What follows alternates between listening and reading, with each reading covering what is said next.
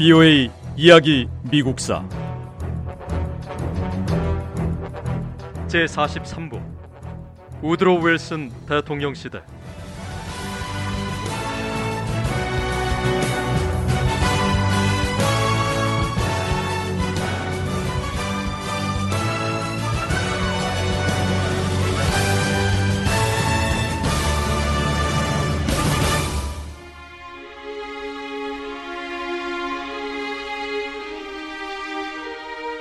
우드로 윌슨 대통령은 파리 평화조약 체결식을 마치고 미국으로 돌아왔습니다. 국제연맹 창설을 위한 우드로 윌슨 대통령의 싸움은 아직 끝나지 않았습니다.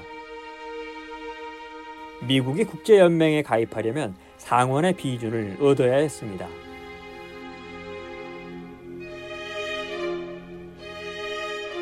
미국에서 국제연맹에 가입하기 위해 상원의 승인을 받는 것은 험난한 길이 예상됐습니다.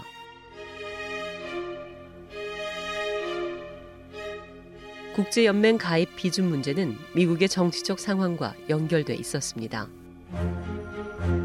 우드로 윌슨 대통령은 민주당 소속이었는데 상원은 공화당이 다수를 차지하고 있었고 공화당의 통제를 받았습니다. 앞서 윌슨 대통령은 파리 평화회의에 참석할 협상 대표단을 구성할 때 대표단의 공화당원들은 포함하지 않았습니다. 파리 평화협상단에 공화당원 지명을 거절했던 일은 결국 공화당에 의해 움직이는 상원의 승인을 얻는데 발목을 잡았습니다.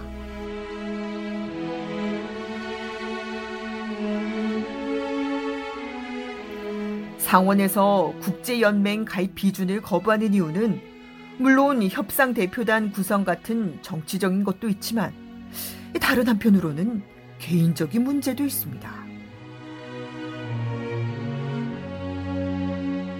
상원 의원들 가운데 상당수가 윌슨 대통령을 마음에 들어 하지 않습니다. 공화당의 헨리 캐벗 로지 상원 의원처럼 아예 대놓고 윌슨 대통령을 싫어한다고 말하는 의원들도 있으니까요. 로지 의원은 상원 외교위원회에서 막강한 힘을 가진 의장입니다.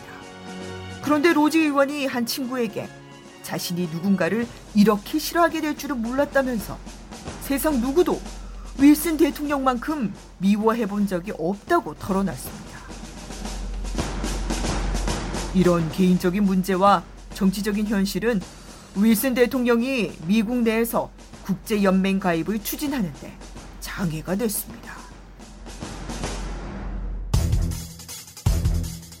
유럽에서 돌아오고 이틀 뒤 우드로 윌슨 대통령은 상원에서 연설했습니다. 윌슨 대통령은 베르사유 조약에 포함된 조약을 승인하고 미국의 국제 연맹 가입을 비준해 달라고 강력히 요구했습니다. 자유국가가 연합해서 침략 행위를 종식해야 합니다. 그리고 세상은 평화를 얻어야 합니다. 여러분과 저, 자유를 추구하는 다른 모든 사람이 이 위대한 의무를 거부할 수 있겠습니까? 감히 우리가 이 의무를 거부하고 세상의 심장을 깰 수 있겠습니까? 우리는 결코 되돌릴 수 없습니다. 미국이 길을 안내할 것입니다. 빛은 우리가 나아갈 길만을 비춥니다. 상원 외교위원회는 파리 평화조약 비준 청문회를 시작했습니다.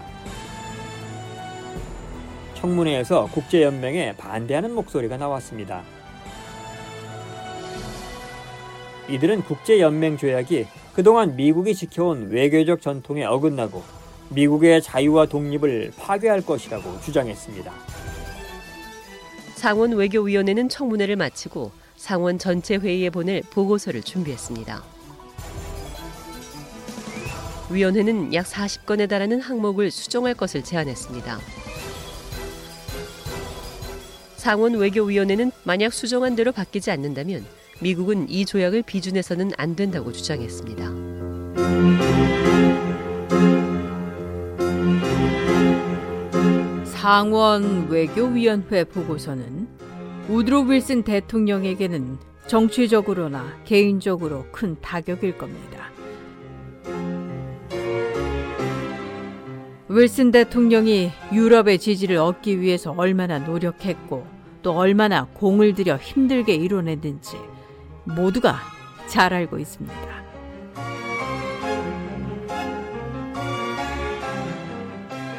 덕분에 프랑스 파리에서는 엄청난 군중의 환호와 응원을 받으며 지지를 확인할 수가 있었죠.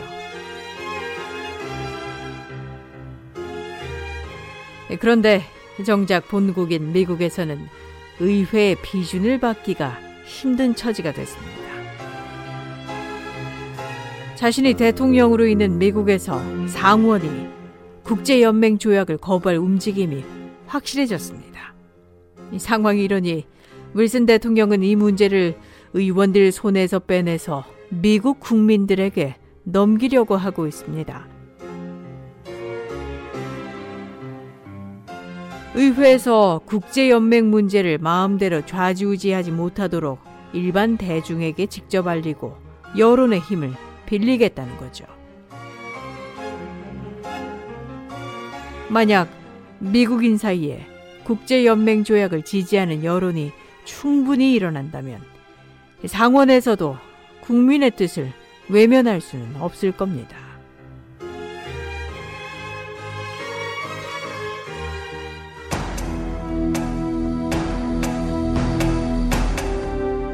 우드로 윌슨 대통령은 일반 대중에게 직접 지지를 호소하기 위해 전국으로 연설하러 떠날 계획을 세웠습니다.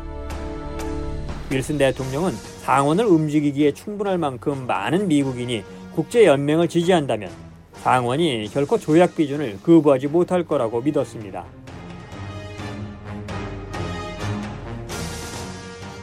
국제연맹 조약은 1차 세계대전을 종식한 파리 평화조약 가운데 한 부분입니다.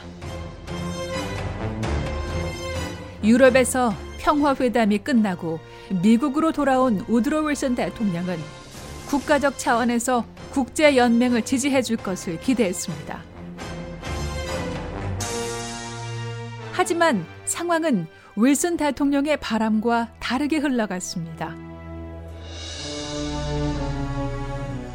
법에 따라 미국 상원은 조약 비준 여부를 표결에 붙이게 되는데 상원에서 조약 비준을 거부하는 움직임이 강했습니다.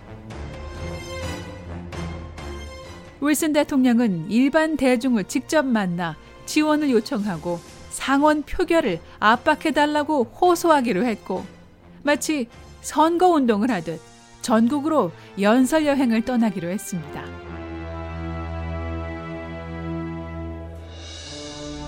우드로 윌슨 대통령의 가족과 주치의는 전국을 돌며 연설을 하는 것은 안 된다고 말렸습니다. 윌슨 대통령의 건강 때문이었습니다. 주위 사람들은 윌슨 대통령이 최근 병을 앓고 난 뒤부터 몸이 여전히 약한 상태라고 걱정했습니다. 하지만 윌슨 대통령은 주위의 충고를 받아들이지 않았습니다. 제 건강을 걱정하는 마음은 감사합니다. 그래도 전국을 돌며 사람들을 만나고 연설을 하겠다는 생각은 변함이 없습니다. 지금은 국제연맹 조약을 지켜내고 상원의 비준을 얻어내는 일이 제 목숨보다 더 중요합니다.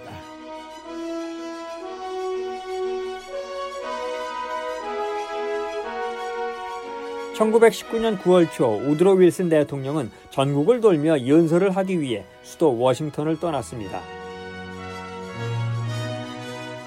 윌슨 대통령은 특별 열차를 타고 이동하기 시작했습니다.